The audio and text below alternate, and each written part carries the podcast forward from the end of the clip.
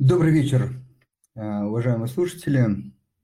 6 часов, вторник, и мы начинаем. Э, сегодня у нас э, без гостей, сегодня постараемся прокомментировать, обсудить текущую ситуацию на рынке, открытие торгов по широкому спектру акций на московской бирже, динамику валютного курса и немножко в том числе поговорим про динамику и доходности на корпоративных, ну, немножко скажем про ФЗ, хотя прошлый эфир мы, я думаю, более чем подробно об этом говорили.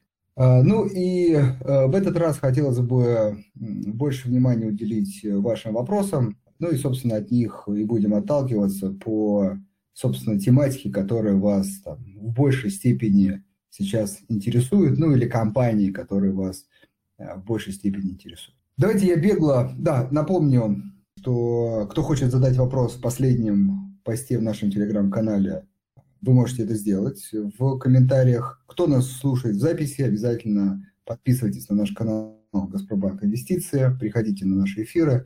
Надеюсь, они будут полезны для вас. Ну что, давайте начнем. Начнем, наверное, все-таки мы, предлагаю, с валюты.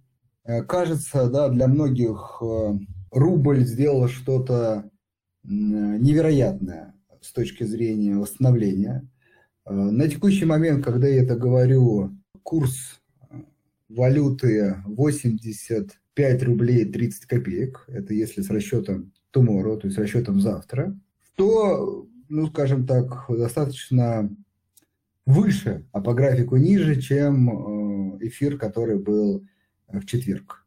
И еще, что более важно, существенно ниже ну, тех э, высоких и неприятных уровней, которые он достигал на пике, ну вот я вижу в районе 125. А, я и в предыдущих эфирах, и в прошлом э, говорил о том, что главная причина текущего, текущей ситуации, текущего развития э, событий э, заключается в том, что... Я сейчас извиняюсь, на секундочку остановлюсь. Да, у меня тут... Да, Денис? Дмитрий. Да.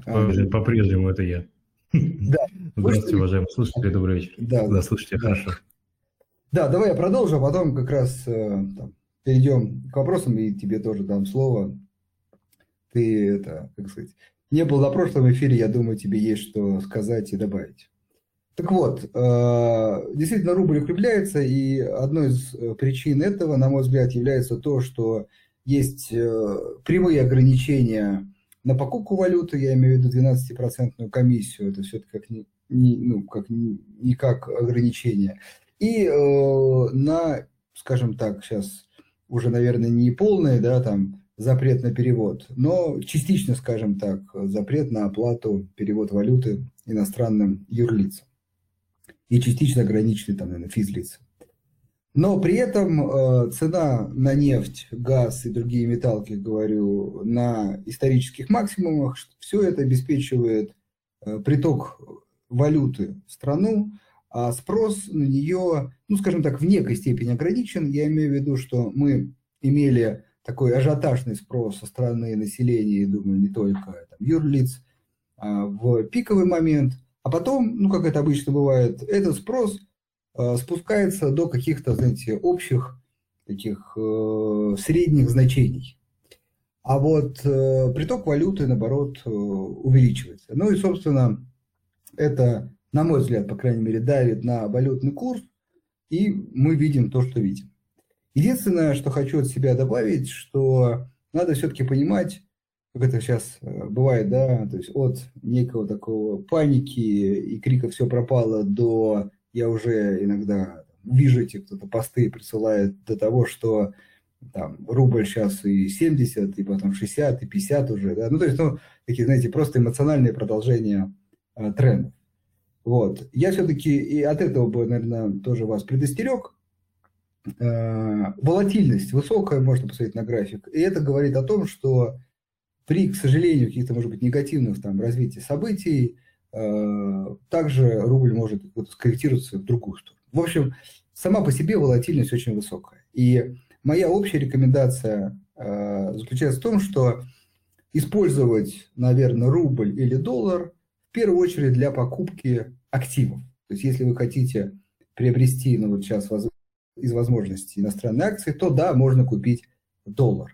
Если же э, вы, наоборот, в долларах, но хотите приобрести российские акции или облигации, то тогда даже по текущим курсам стоит выходить, покупая э, российские активы. То есть именно, как сказать, используя переход из одной валюты в другую для покупки каких-то активов. Безусловно, конечно, если кто принимает и понимает всю волатильность рубля и хочет заработать именно на изменении динамики, то ну, тогда, я думаю, вы понимаете, что делаете, свои риски осознаете. К сожалению, при том, что, ну, я, по крайней мере, говорил, что рубль будет укрепляться, сказать, вот, например, с текущих уровней, что это продолжится, или не сказать, что он не может скорректироваться, я не могу, волатильность высокая, и это и есть те самые риски, о которых, я думаю, вы должны помнить при, например, э, торговле исключительно валютной парой.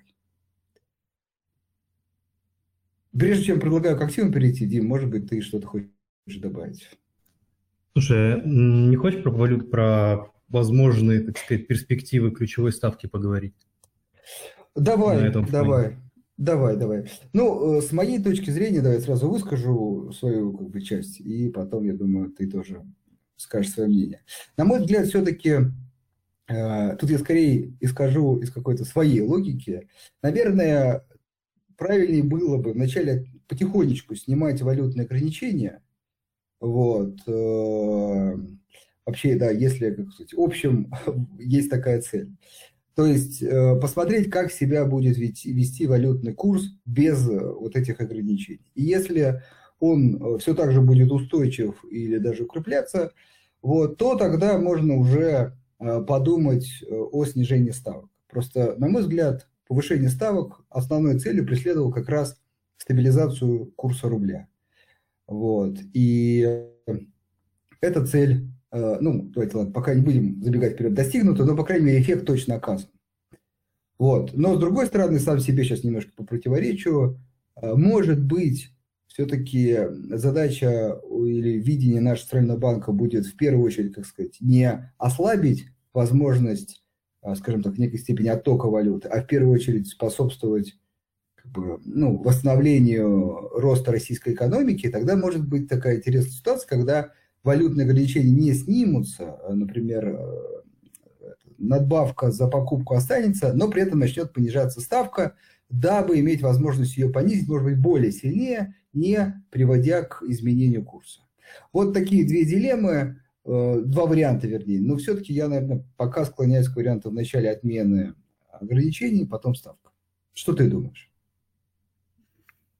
ну, как сказать, эм, заседание, комментарии Центрального банка все расставят на свои места, да, то есть у меня тоже тут однозначной позиции, наверное, нет.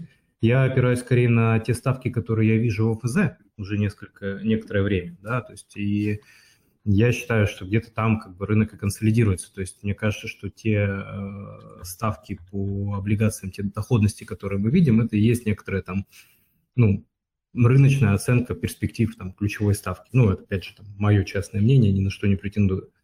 Вот, поэтому выглядит так, что, в принципе, достаточно безопасно там можно начинать э, с текущих уровней там, снижения ключевой ставки, тем более, что с точки зрения там, экономического процесса да, и роста экономического это важно очень сделать, потому что с такой ставкой, несмотря там на секторальные послабления, несмотря на достаточно большое количество льготных э, кредитов в разных секторах, все-таки там, для того, чтобы экономика себя чувствовала получше, такая ключевая ставка, она не может быть долго. Хорошо, давай как раз немножко фактурки добавлю. То есть вот текущий, текущий ОФЗ 26209 это самая короткая с погашением в июле, 20 июля, у нее доход до 16,82. Это в некой степени говорит, что, по крайней мере, к этому моменту, а даже на самом деле с учетом того, что сейчас как бы инвестор даже недополучает, а, ставка должна быть ниже, да, то есть, наверное, где-то 15 да, процентов, может даже чуть ниже, там, 14 к этой дате. Даже не к этой дате, а вот в среднем, да, за эту дату. То есть, действительно, рынок ожидает ну, такого снижения ставки там, минус 5 и, может быть, небольшой плюс процентов уже к лету. Да, уже к лету. Но вот опять же вопрос, все-таки давайте, это ожидания рынка, и они тоже могут меняться. Но по рынку, да. Ну, а если смотреть на более долгосрочные облигации, то э, ну, как бы там ожидается дальнейшее снижение. Единственное, что, наверное, меня в этой ситуации смущает, хотя минус 5 это при такой ставке не так много, но, в общем, наш Российский центральный банк, и, на мой взгляд, это огромный плюс, а, приучил рынок к отсутствию таких импульсивных э, движений. То есть вначале намекаем, как говорится, потом э, предупреждаем, потом практически открытым языком говорим, а потом снижаем, да, или там изменяем ставку. То есть очень последовательные действия. Вот. Понятно, что, например, повышение ставок было резким, но там и ситуация была другая. Вот. Поэтому, может быть, чуть-чуть Центральный банк будет действовать э, чуть медленнее, чем как бы хочет рынок, дабы, опять же, не попасть в неприятную ситуацию, когда ставки придется опять как-то повышать. Ну, в общем, увидим. Да, видишь, просто если там чуть развивать эту тему, да, по поводу того, что произойдет раньше, отмена ограничений или снижение ключа, ключевой ставки, то здесь еще важно, что э, скорее ограничения, они больше зависят от симметричных мер, да, то есть, условно, если валюта начнет там, нормально двигаться по импорту, соответственно, можно делать какие-то симметричные действия. То есть это всегда, вот, мне кажется, что просто логика э, ограничения, она все-таки в другой плоскости находится, да, она не с точки зрения там, центрального банка, и, как управления там, монетарной политикой. Поэтому посмотрим, посмотрим. Это, кстати, да. да, действительно хороший аргумент, что тут не, как сказать, не центральный банк только при, при, принимает решения, и факторы, на которых он опирается, тоже не его, как сказать, плоскости. Это правда. Поэтому да, вот я говорю, что может и ставка начать снижаться раньше без там, снять каких-то дополнительных комиссий за покупку валют. Хорошо, поставки проговорили. Давайте я буквально пару слов скажу про а, корпоративные облигации, э, прежде чем мы перейдем к акциям. Смотрите, из крупных акций, таких как ФСК, Норильский никель, Газпром нефть, Газпром капитал, Ростелеком, Роснефть, э, ГПБ банк, Альфа-банк, если из крупных банков, то в общем доходности, ну, в зависимости, безусловно, от срока, но чуть, ну, это как нормально, не, не намного выше УФЗ. То есть есть вот, например, там э, ГПБ, э, погашение 23 год, февраль 19,75 доходность была, ну, понятно, что она там колеблется, но, в общем, около 19,75, то есть около 20% на, период, на годовом периоде. Кстати, тоже прекрасная возможность фиксировать эту доходность, кого, например, не устраивает ставка 17 в ОФЗ. А, дальше, например, «Газпром нефть». А, ну вот здесь уже 24 год, даже ноябрь 24, уже 15,2. То есть это также отражает ситуацию, то рынок э, ожидает снижения ставок, и это видно в корпоративных заемщиках. Если чуть-чуть взять, как бы, как мы называем, средний риск, а, ну, например, а, какую хочется компанию тут выделить, например, а, давайте лента вот возьмем. 23 год, кстати, видите, 1893. Тоже на коротком периоде не сильно надбавка. Сигежа 1895, тоже январь 23 года. Ну, ТМК, например, доходность 22%, но тут, правда, срок погашения, если брать оферту, 0,5-23. То есть, в общем, э, так скажем, надежные облигации в зависимости от срока 15-20, э, средний риск, вот я смотрю, есть все-таки, например, Окей, 24 э, год погашения 26. Тут где-то вот 20, 23, 24 процента. Ну и, безусловно, есть так сказать, более рискованные заемщики, а, например, там сейчас, если брать, например, крупных строителей, безусловно, текущий кризис для них серьезный. Ну, например, пик с погашением 0,3-23 доходность 24%. А группа самолет, которая у нас была, помните, размещалась, да, вот, кстати, наверное, даже хорошо, что они успели разместиться. Ну, в общем, текущая ставка 28. Тут единственное, очень важно, как сказать, это как ориентир, волатильность высокая, завтра уже могут быть ставки плюс-минус немного отличаться. В общем, Э, вот такие уровни доходности сейчас. То есть, наверное, по такому более-менее повышенному риску это уже 25-30% годовых. Ставки высокие, но и риски действительно сейчас, скажем так, явно выше среднего. Хорошо. Если какие-то будут вопросы по облигациям, еще готовы обсудить. Теперь предлагаю перейти к акциям. И здесь хочется, наверное, в первую очередь прокомментировать э, две бумаги. Это э, ВК ВКонтакте, который продемонстрировал ну, как бы такое э, как это, полицейский разворот да, на фондовом рынке. И только сегодня вырос на 72%, а до этого тоже был вчера, если мне память. А, нет, вчера более сдержанный был рост, сегодня его действительно 72%. Более Но, сдержанный это сколько? Ну, там сейчас э, открывались по 290, если там взять Open, 277, закрылись 296, 20, ну, это где-то там 20, о, 10, 15 процентов. Ну, не, не 70. Ну, не 70, да, но, и, но и не один, как бы. Да, да, безусловно. Ну, то есть 15 условно процентов сейчас, вчера, вернее, 70 сегодня. Единственное, конечно, справедливости ради, Э, если вы посмотрите долгосрочный э, график, то действительно все это время э, ВК чувствовал себя, акции ВК чувствовали себя не очень хорошо. Действительно, у компании много пока проектов, которые приносят убытки, и это давлело там над акцией. Но, наверное, в текущей ситуации я просто хотел высказать мнение, ну, причины немножко. Безусловно, с уходом, да, не будем называть всем понятных компаний, а, с нашего рынка, действительно ВКонтакте становится такой, а, обретает а, былую славу, становится ну, как бы, главной так сказать, соцсетью страны, и очень много, я не понаслышке, поверьте, знаю, людей переходят, возвращают, ну, кто-то было, может быть, кто-то возобновляет эти группы в ВКонтакте, и, собственно, это, безусловно, добавляет потенциальной доходности этому бизнесу. Поэтому вот мы видим да. такую реакцию. Можно как раз там э, с, так сказать, неназванными компаниями, не то, что мы там не можем их назвать, просто там требуется сейчас дополнительный дисклеймер, если да. ты название обозначаешь. На что время тратить, честно говоря, не очень хочется. А, ну, там разные оценки есть по выручке по сегменту России а, ушедших компаний, но так или иначе, да, они все начинаются от миллиарда долларов. Ну, то есть очевидно, что там рекламные возможности площадки, да, которые будут абсорбированы э, ВК, напоминаю, что это бывший mail, название раньше было Mail Group, то понятно, что там буст по выручке, он возможен. Тем не менее, я все-таки еще не исключаю варианта, что это доста ну, достаточно активное закрытие шортовых позиций.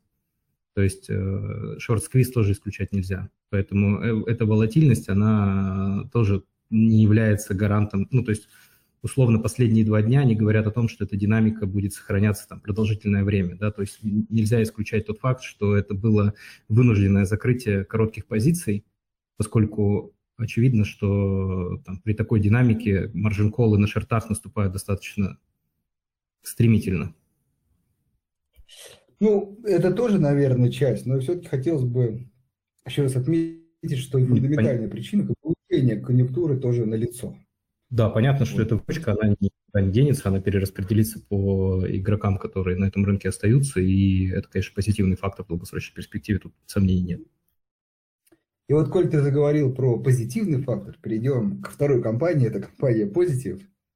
А, ну, по крайней мере, как она да, называется на московской бирже. Это ну, такой и уникальный игрок на российском рынке, занимающийся кибербезопасностью, а, действительно тоже в некой степени бенефициар всей этой истории, на мой взгляд, да.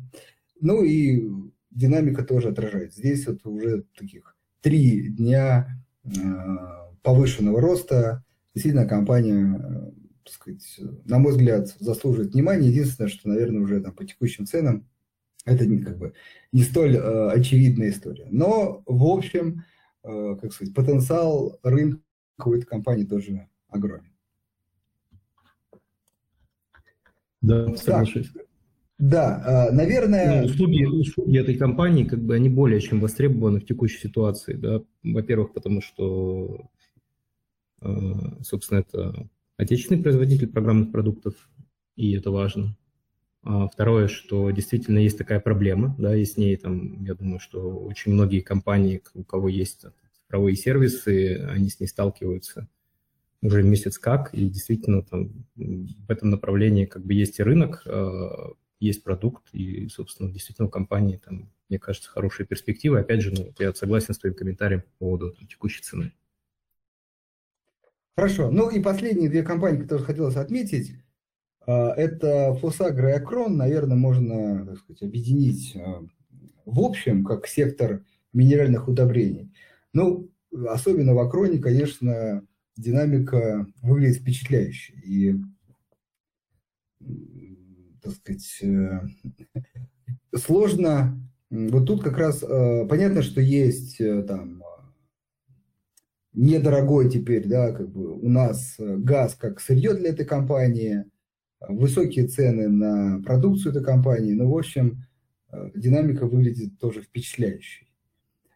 Вот. Ну, с точки зрения, наверное, там показателей, даже немного неожиданный. Конечно, посмотрим, может быть, на потом 22 год итоги, может быть, это все будет оправдано. Но вот тут такой оптимизм э, для меня, по крайней мере, даже неожиданный, скажем так.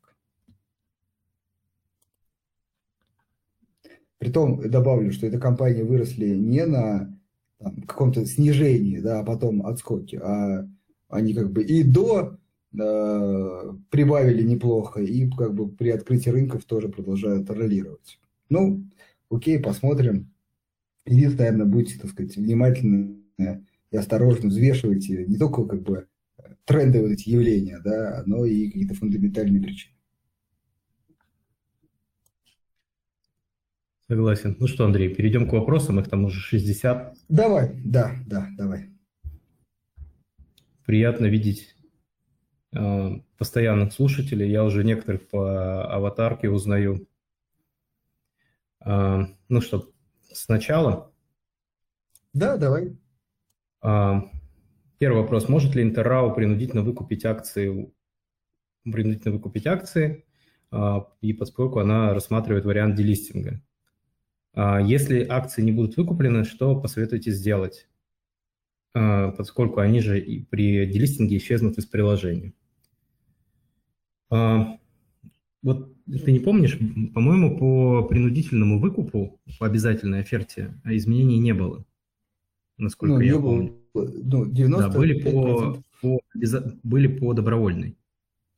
Угу. Если, там, насколько я помню. То есть история какая, что э, у компании, когда у одного акционера концентрируется больше, чем определенное количество акций, у него возникает сначала а, обязательство по добровольному, э, ну, соответственно, предложению, то есть он делает официальное предложение о выкупе акций у оставшихся миноритарных акционеров, а, и они вправе согласиться с этим предложением, либо нет. Соответственно, цена тоже формулируется по определенной, по определенной формуле, зависит от исторических значений э, цены на бирже. И при достижении 95% концентрации у одного акционера может быть объявлена обязательно, ну, соответственно, не может быть, а должна быть объявлена официальная обязательно оферта. То есть тоже формулируется цена на основании исторических значений средневзвешенной, и э, все миноритарии, соответственно, продают. Да, то есть два порога.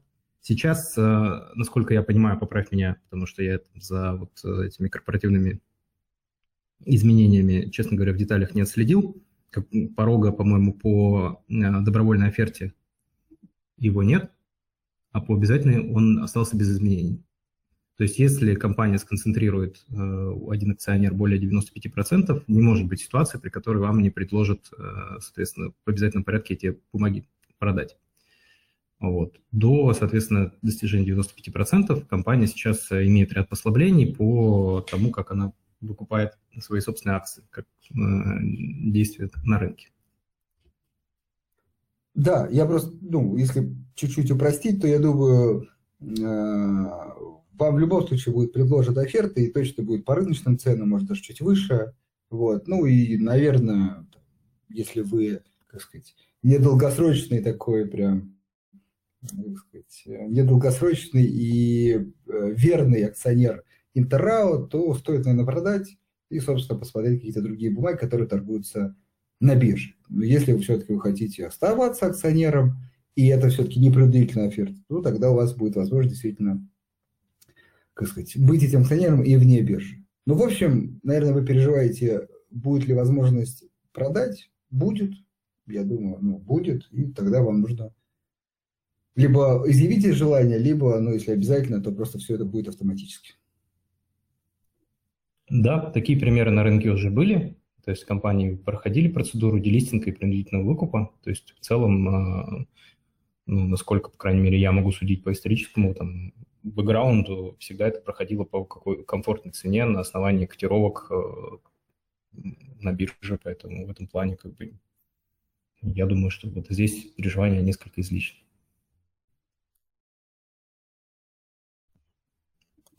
Так, идем дальше. Да, крик, крик вопрос. души. Крик души, да. Когда вырастут акции ВТБ? А, ну, поскольку природа самого инструмента, она, ну, это, акции – это рискованный инструмент для там, инвестирования. У него есть определенная там, волатильность, и там, много факторов влияет на его цену. Поэтому предсказать точно, когда будет движение вверх по там, акциям конкретной компании, просто невозможно. Поэтому здесь я, честно скажу, я воздержусь от комментариев, я боюсь, что я не знаю. Это, знаешь, можно ответить, что завтра вполне могут вырасти, но я думаю, что Михаил не, не, не спрашивает только про завтра.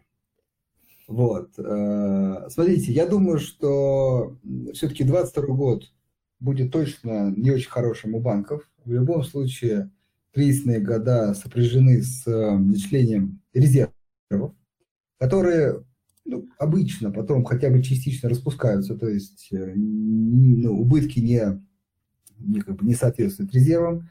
Вот, я надеюсь, что это будет так же, поэтому вполне, кстати, Сбербанк и ВТБ можно рассматривать ну, с текущих уровней, да, а, для там, покупки, но только единственное, со ставкой немножко на чуть такую среднесрочную э, перспективу.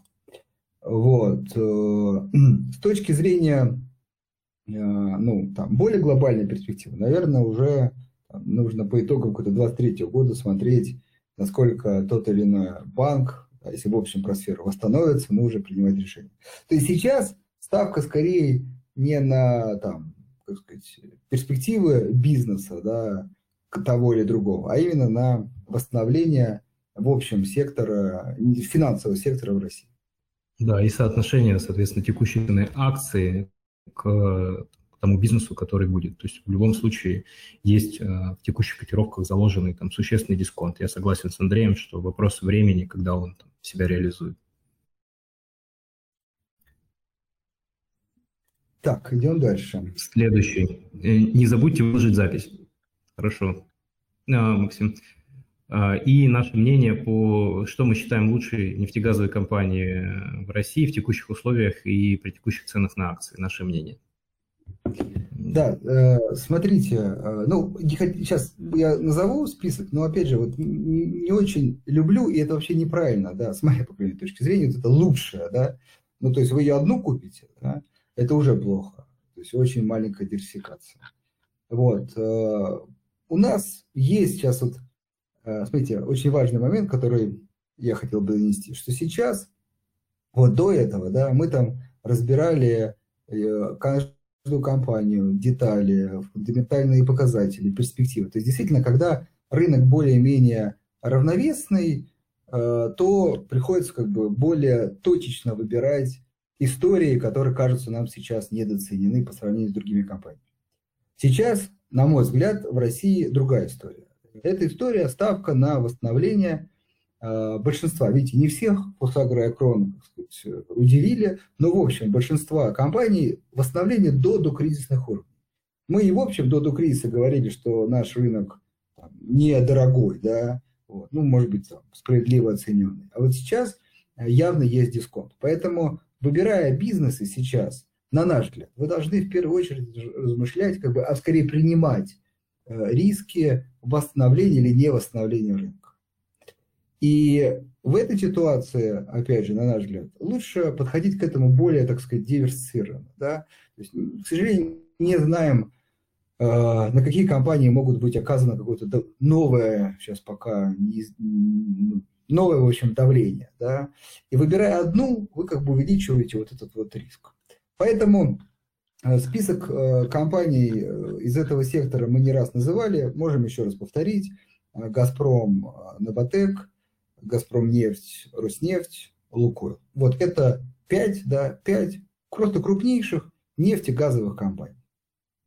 И представьте, вы как бы ставите не на одну из них, а вы такую собрали, ну, представьте, чтобы это была одна компания, такая российский нефтегаз.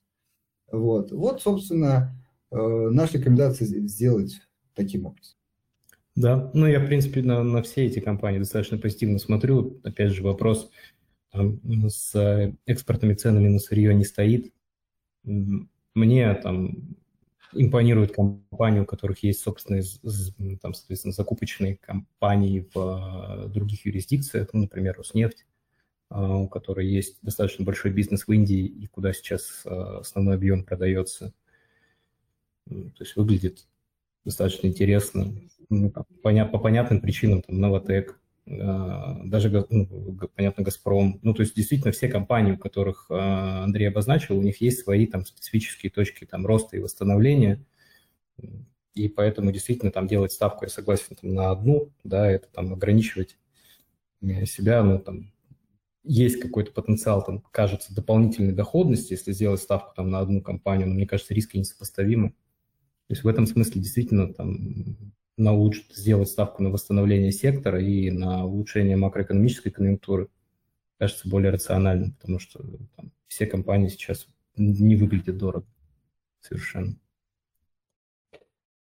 Единственное добавлю, э, если все-таки рассматривать некую поворот нашего экспорта в сторону, так сказать, азиатских стран, там, Китая, и не только, кстати, прям вот э, азиатских стран, я думаю, это вполне очевидная история будет в ближайших лет, то тут как раз, ну, единственное, выделю, да, «Газпром» и «Роснефть» выглядят э, чуть лучше, потому что они это уже начали делать. Да, то есть у «Газпрома» есть трубопровод, у «Роснефти» есть долгосрочные контракты. Ну, в общем, поверьте, кажется, что и другие наши нефтегазовые компании сейчас в ближайшее время задачатся этими вопросами.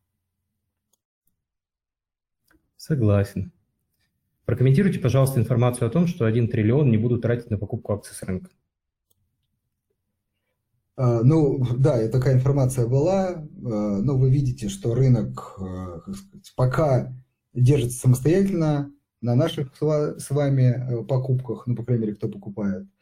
Вот. Э, я все-таки думаю, что ну, как бы эта новость не такая, что как бы все, убрали с повестки, и если рынок начнет валиться, к этому не вернуться. Просто еще раз, по текущим ценам облигации, акции позволяют не участвовать там Центральному банку, не тратить на это деньги. Поэтому э, если вы переживаете про то, может ли э, государство к этой вернуться инициативе в случае падения, вполне может. Почему нет?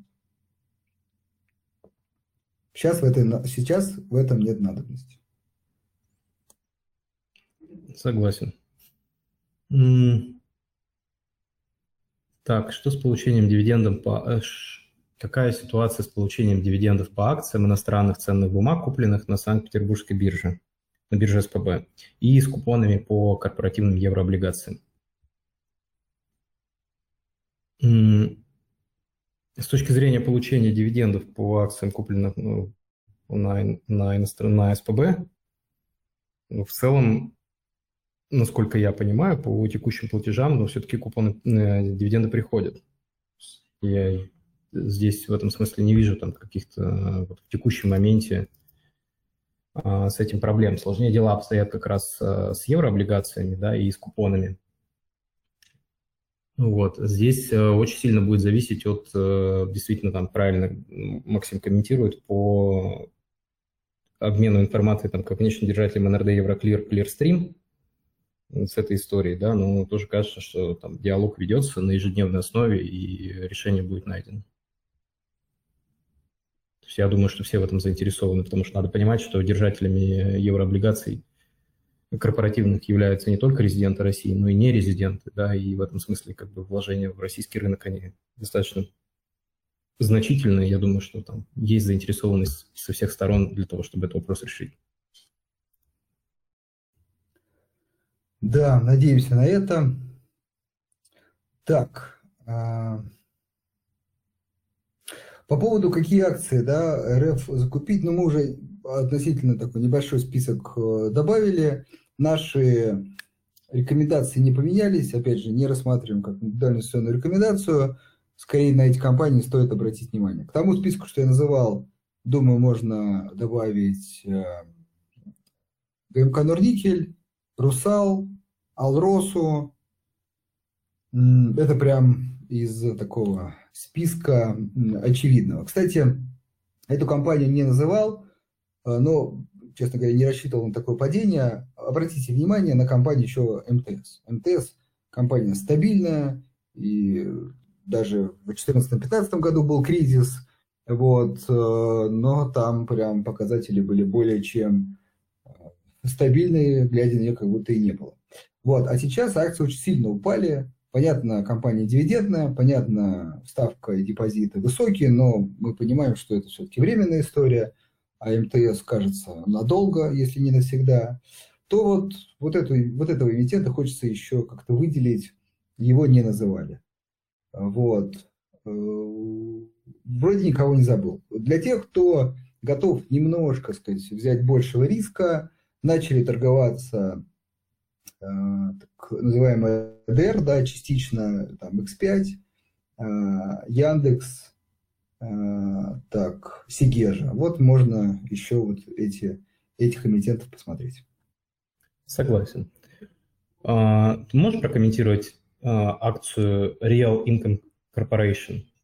Продать, держать и продать или держать портфель? Ну, это ино, иностранная, иностранная да. компания? Ну, да, ну, я, просто, да, я так уже, знаешь, это, забыл про, это, да, про этот рынок. Вот, э, ну, наверное, сходу нет. Наверное, сходу нет. Давайте, да, пойдем дальше. Быстренько попробую. Нет, ладно, давайте дальше пойдем. Я просто знаю, что это рейд. Вот, и, наверное, с учетом там такой приятной динамики э, роста в последнее время, э, эти компании кажутся, ну, если справедливо скорее оцененные, это в лучшем случае, а чаще переоцененные. В общем, точно эта компания, например, Фокус, там, компании, которые кажутся привлекательным, нам сейчас не входит. Вот так. Да, в целом, я там, Андрей, с тобой соглашусь, да, то есть сейчас выглядит так, что есть э, действительно там достаточно большое количество бумаг, которые торгуются с серьезнейшим дисконтом, и в, этой в этой связи смотреть э, компании с э, гораздо меньшими там, потенциалом роста и доходности тоже несколько, на наш взгляд, странно. Да, давайте аккуратненько, я нашел, увидел компанию, да, вспомнил. Ну, на, на мой взгляд, опять же, как аналитически, да, тут э, компания кажется не дешевая. Вот так.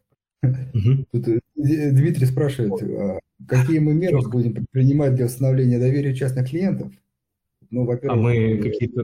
Я, я честно скажу, я, я пропустил момент, когда мы потеряли его. Да, ты просто не был э, на эфире в четверг. А, это, этого достаточно, чтобы... То есть там что-то случилось? Ты что, что ты такого сказал? Пошутим в это сложное время, да. Ну, что делать? Поэтому да. ну, то есть, ну, честно скажу, там, Дмитрий, да, мы, мы не считаем, что э, каким-то образом там именно э, наша инфраструктура там подвела клиентов. То есть мы, мне кажется, достаточно достойно прошли э, все непростые сложные такие события на рынке, то есть и с точки зрения там наших клиентов, и с точки зрения там отсутствия маржинальных позиций, и с точки зрения работоспособности сервисов. В этом смысле мы там всегда прикладывали и прикладываем усилия для того, чтобы вы, наши клиенты, воспринимали нас как надежную инфраструктуру и людей, которые всегда остаются на связи, которые да, в самые непростые времена там, выходят и общаются, отвечают на вопросы и помогают, чем могут в этом смысле какого-то там специфического у нас, э, на мой взгляд, э, ну, если есть, то тоже напишите вопрос, давайте, так сказать, будем по фактам разбираться, где мы что-то сделали не так. Да, я думаю, как раз я и хотел сказать, что мы прикладываем максимальные усилия для того, чтобы в это сложное время, так сказать, оставаться на связи, обсуждать ситуацию, и, в общем, это позволяет, по крайней мере, нашим клиентам, я думаю, да, сейчас подтвердить, чувствовать себя более спокойным и принимать более взвешенные решения. Поэтому, Дмитрий, наверное, к вам, да, если вы еще не наш клиент, становитесь вашим, нашим клиентом, и я думаю, у вас не будет возникать такие вопросы. Да, просят дополнительно прокомментировать, с чем связана такая экстраординарная динамика Фусагры и Акроны а, по ну сравнению вот. там, с другими экспортными компаниями. Ну вот мы как могли, наверное, это прокомментировали. Я бы еще там буквально пару слов добавил, что кажется, опять же, там это мое частное мнение, да, что с учетом а, разворачивающегося там, динамики цен на зерно и необходимости там, дополнительно иметь возможность выращивать, так сказать, дополнительные объемы, удобрения будут очень востребованы, и в этом смысле э, это такой достаточно сильно концентрированный рынок, да, как, например, ну, с чем-то можно так очень грубо сравнить э, там, норильским никелем ситуацию, да, то есть достаточно большую долю именно эти компании имеют в экспорте конкретных видов сельхозудобрений, без которых там, ну, я там не, не побоюсь громких слов, что э, кажется, что просто невозможно вести там, современное сельское хозяйство, да, там, в каких-то там промышленных объемах. И в этом смысле, возможно, это и является там, тем драйвером, на котором бумаги чувствуют себя лучше рынка. А, да, но я все-таки от себя еще скажу, что а, я не зря назвал эти бумаги, и мой месседж был в первую очередь, чтобы вы не принимали импульсивных решений в плане «О, тут все падает, а это растет», куплю это, не разбираясь в бизнесе, в продукте и так далее. Безусловно, есть положительные факторы, которые сейчас способствуют бизнесу, но, честно говоря, например, увеличение крона, он и до кризиса вырос, и сейчас настолько сильно, на мой взгляд, не отражают э, этих перспектив.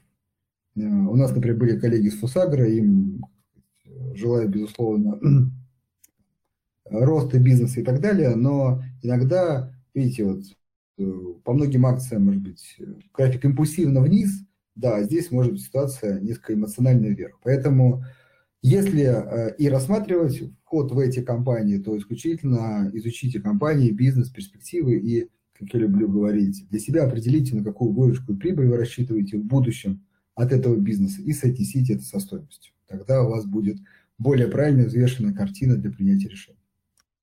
Соглашусь. Ну, это, в принципе, справедливо для любой компании, в которую вы заходите, согласись. Да, да, безусловно. Но, э, как сказать, э, как, пока наш, например, фокус, я почему выделил, падает на другие компании. Вот, наверное, вот так. Но это не значит, что эти компании не могут быть рассмотрены. Просто главное, чтобы это не было по простому инвестиционному принципу. О, это растет, надо брать. Вот это самое главное. Да. Так, так, угу, это прокомментировали. А, просят прокомментировать проекты Новотека и Восток Ойл. Есть ли у них перспективы там, в связи со сложностью там, импортозамещения, скажем так? Мне кажется, да. что, ну, опять угу. же, мое частное мнение, что есть, да, и ну, бизнес, понимаете, это такая, вот почему я все-таки там остаюсь базовым оптимистом и там сам размещаю деньги в этом рынке. Потому что я знаю, как э, работает менеджмент, да, я знаю, как работаем мы внутри своей компании, и я склонен там думать, что коллеги там профессиональные, они также работают там на благо там акционеров и бизнеса компании с такой же там мотивацией, как это делаем там, мы, и в этом смысле там нерешаемых задач на мой взгляд, нет. Есть определенные там сложности, есть временные сложности, но думать, что там ситуация в принципе не имеет там инженерного решения, на мой взгляд, а, это несколько недооценивать людей, которые в этих бизнесах работают. Я думаю, что перспективы есть. Идем дальше. Так. Да, как здорово слышать Дмитрия. Спасибо за эфир. Вы как приятно. Спасибо, Вадим. А, да, И сразу вопрос, стоило, не просто так. Стоило, стоило только не прийти в четверг, как видишь, как надо иногда и отсутствовать, чтобы не надоедать. А, что думаете о компании Мечел? Так, ну вот, и все. Стоит ли рассматривать компанию для покупки? Андрей, ты как ты смотрел на Мечел в текущих условиях? Ну, да, э, да, давайте тут э, вот тот список, который называл до этого, да, э, он, как и Мечел, там скорректировался по понятным причинам. Но при этом эти компании имеют меньше проблем, такие как, например, высокий долг, вот, и уголь, который, ну, безусловно, наверное, сейчас, как сказать, обретет на некоторое время вторую жизнь, но э, в более таком среднесрочной, долгосрочной перспективе, на мой взгляд, э, самый такой, э, самый такой товар, который под ударом в мире, вот очень важно. Поэтому, смотрите, во всех тех бумагах меня продукт, который производит компания, меньше смущает, закредитованности нет проблем. А здесь есть две вот эти проблемы, которые лично, там, по нашему мнению, Мечел оставляют возможным для инвестиций только для таких более рискованных инвестиций. Мы, э, по крайней мере, как бы в публичном пространстве, давайте как есть скажем, за более безопасные инвестиции мы понимаем, что в большинстве случаев нас слушают начинающие э, инвесторы или такой, скажем, средней опытности, опытные и так знают, что делать с Мечелом. Поэтому в этой повестке все-таки Мечел как инвестиция кажется рискованной. Вот. Но при так, этом... Она, она да. знаешь, это чуть другое, скажем так, не то, что мы там, как плохо к этой компании относимся, это просто чуть другое соотношение риска и доходности потенциально. Да, вот, я вот, да, говорю, не, точно не для начинающего инвестора, который там, там может э, переживать за, за еще более высокую волатильность, за изменчивость. И, в общем, тренд, если посмотрите, там у Мечева не очень положительный долгосрочно. Поэтому э, на какое-то время с какой-то идеей, ну, например, сейчас просто восстановление показателей, вполне возможно. Но это надо понимать, этот бизнес, принимать этот риск, и тогда вы поймете, что сделать. А вот просто, типа, Мечел покупай, нет, к сожалению. Э, вот, вот на долгосрок мы называли другие бумаги.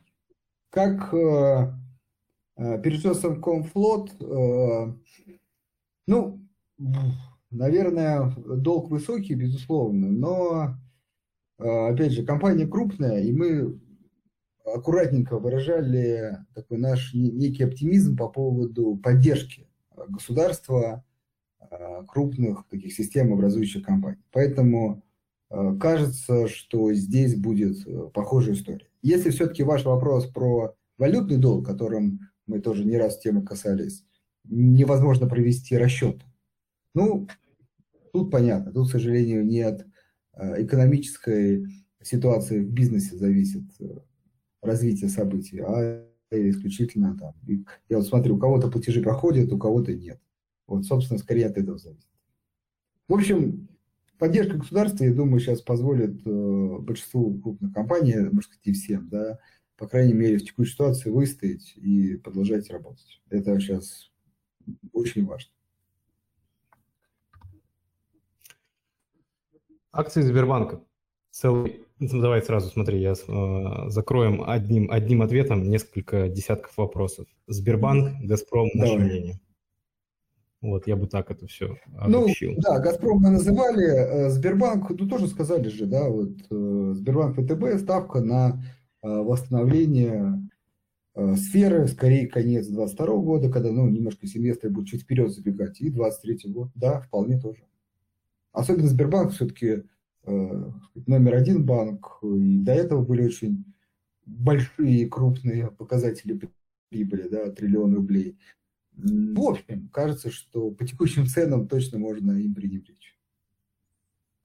Согласен. Ну, то есть я думаю, что там влияние на выручку, да, и на динамику мы увидим там в ближайшие 3-6 месяцев, чтобы можно было хотя бы посмотреть, да, как, а, собственно, бизнес адаптировался, насколько это сказалось на бизнес-показателях. А с точки зрения там какой-то там более отдаленной перспективы, да, то есть хочется посмотреть, как это все будет дальше функционировать, но я согласен с тобой, что текущий дисконт, он позволяет чуть проще на эти вещи смотреть. Следующий вопрос датирован временем 18.02. То есть мы пока ну, пробрались э, две минуты вопросов. Я не, ну думаю, ну там справедливости ради там 17, да. 17.45 появилась возможность их задавать, поэтому да, да, я думаю, мы стартовали из, из минус. Хотел, да, обратить внимание, что просто опытные слушатели уже знают, что вопросы, заданные в начале, имеют более высокую вероятность быть отвечены. Окей, ну и давай я зачитаю тут вопрос Алексея. А, наверное, как раз тебе ответить, хотя... Ну ладно, сейчас поспорим немножко. Здравствуйте, очень нравится ваш брокер, подкасты, обзоры на сайте. Спасибо за все, Пропустил что вы делаете. вопрос про Finex, прости, что перебиваю. А, был да. вопрос про Finex. У нас есть запись этого эфира с э, Владимиром Кренделем, э, топ-менеджером группы Finex. Вот можно переслушать, там есть ответы на эти и много-много других вопросов касаемо именно торгуемых ETF ну, Finex. Да, теперь твой да. вопрос. Продолжаю. А, хотел бы частично перейти с другого брокера, но тарифы на сделки выше конкурентов. Возможно, вы рассмотрите варианты снижения или сделаете новые тарифы. Э, вот, ну, кажется, да, я прокомментирую. У нас, мы же мониторим рынок, про вполне рыночные тарифы. Ну, не знаю, что ты можешь ответить?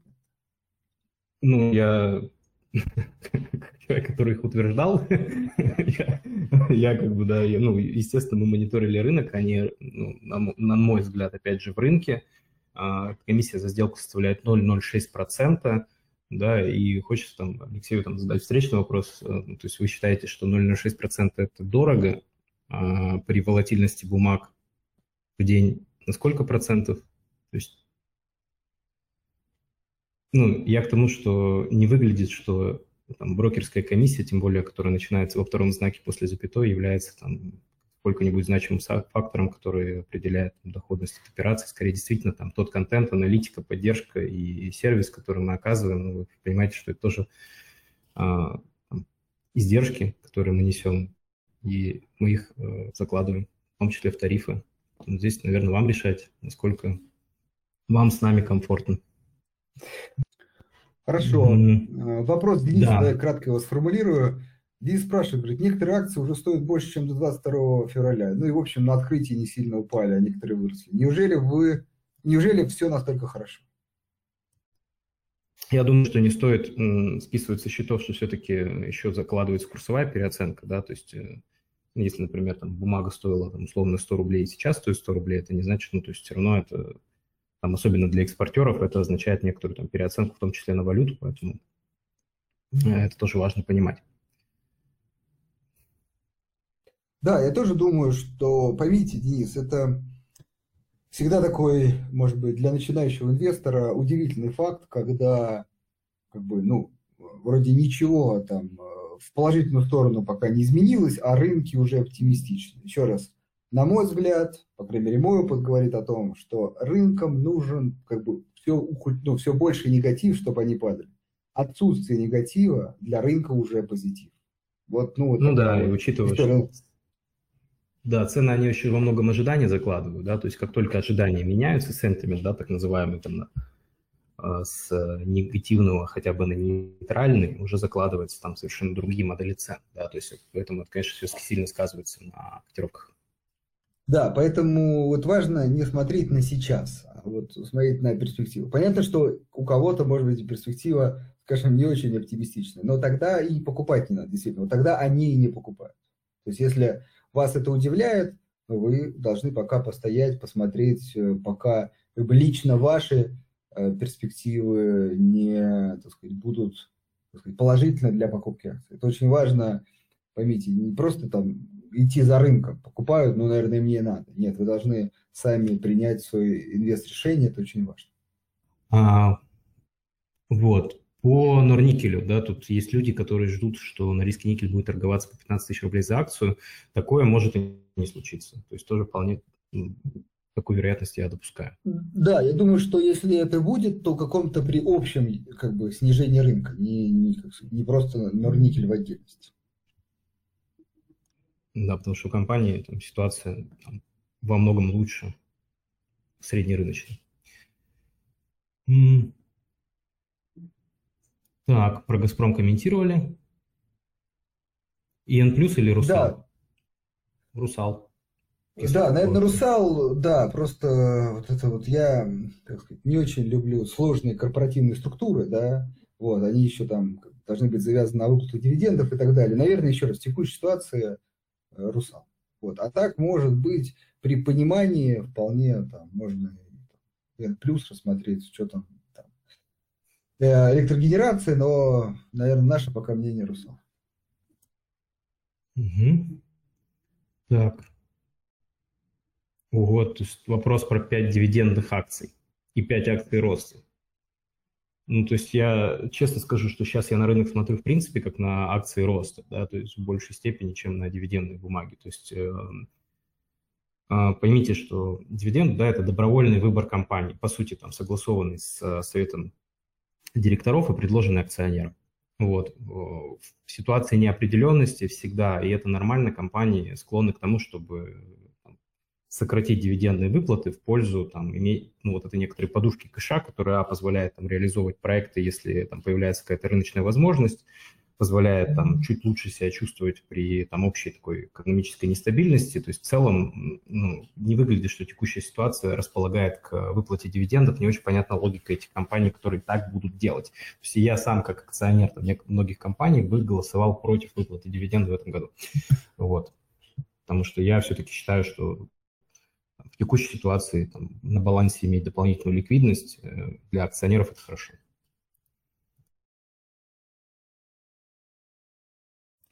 Хорошо. Так, ну до куда мы добрались? До 18-15 добрались? Нет, еще, еще две минутки. Ну давай. Давай. Да, да, давай, давай. Флагом в час. М-м. Нижнекамск, нефтехим, Казань, Оргсинтез, Куйбышев, Азот, Абрау, Дюрсо. Ого, Алексей, тут вы просто, ну, то есть вашей, вашему так называемому толерантности к риску могут позавидовать многие. Ну, потому да, что сейчас да, как бы, в первую очередь все рассматривают первый эшелон, да, по понятным причинам. Там, масштабы бизнеса, стратегическая ценность для экономики в целом а, и многие-многие-многие там другие параметры, и в том числе связанные с поддержкой. Вот. Смотреть второй, третий эшелон, это прям, ну, там, для, для эстетов. То есть это то есть надо хорошо как, разбираться в этих компаниях, хорошо понимать, э, как меняется их бизнес, как они отреагируют на там, всю сложившуюся ситуацию. То есть это мои мысли по этому поводу такие, Алексей. Да, я тоже э, как бы, окей, там, например, Нижний Камск, Казань, да, безусловно. Куйбыш Азот, единственное, не смотрел, там, какие сейчас котировки, может, они тоже растут, как и другие. Ну, там, а... знаешь, еще проблема же с ликвидностью бумаг очень большая, ну, то есть тоже... Как... Ну, да, да, да. Да, в общем, эти бумаги, как сказать, наверное, как это, не для широкой аудитории, не потому что они какие-то секретные и очень хорошие и только для нас, а потому что это все-таки что-то, что требует еще более глубокого погружения, изучения, понимания и принятия риска. Так что э, кажется, что лучше разобраться вначале в крупных, понятных компаниях, знакомых многим, а потом уже при желании добираться до более мелких компаний.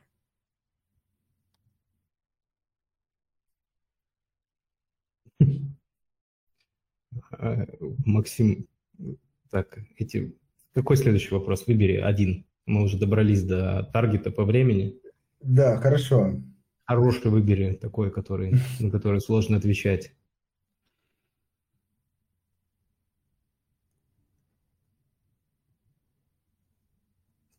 Так, ну, про депозитарные да, расписки комментировали.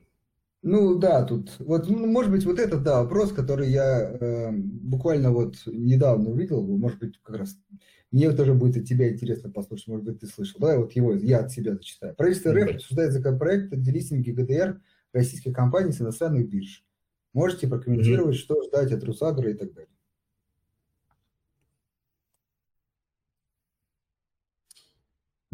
Ну, честно, вот я достаточно позитивно смотрю на ситуацию с компаниями, которые ведут бизнес а, ну, на территории России, да, вот ну, как, например, Русагра. Все это все равно надо понимать, это бизнес российский, да, это российская компания с а, мажоритариями резидентами. Вот. И дальше возникает просто вопрос, как это правильно структурировать с точки зрения там, корпоративного права, для того, чтобы эти бумаги безопасно торговались там, среди на московской бирже среди частных акционеров. То есть поэтому те вопросы, которые обсуждаются в связи с делистингом, да, ну, не выглядит, что это каким-то образом может там затронуть наши с вами интересы. А компания фундаментально очень хорошая.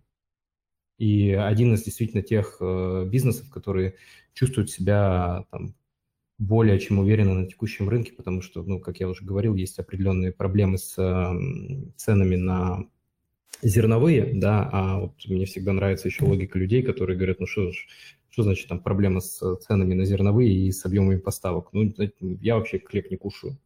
Ну, надо понимать, что зерновые – это база для того, чтобы кормовая база для всех других видов там, животного происхождения продуктов питания. И в этом смысле как бы у компании очень хорошие, на мой взгляд, там, бизнесовые перспективы. А как это структурировать, чтобы это торговалось, я думаю, что эта задача техническая, она будет решена.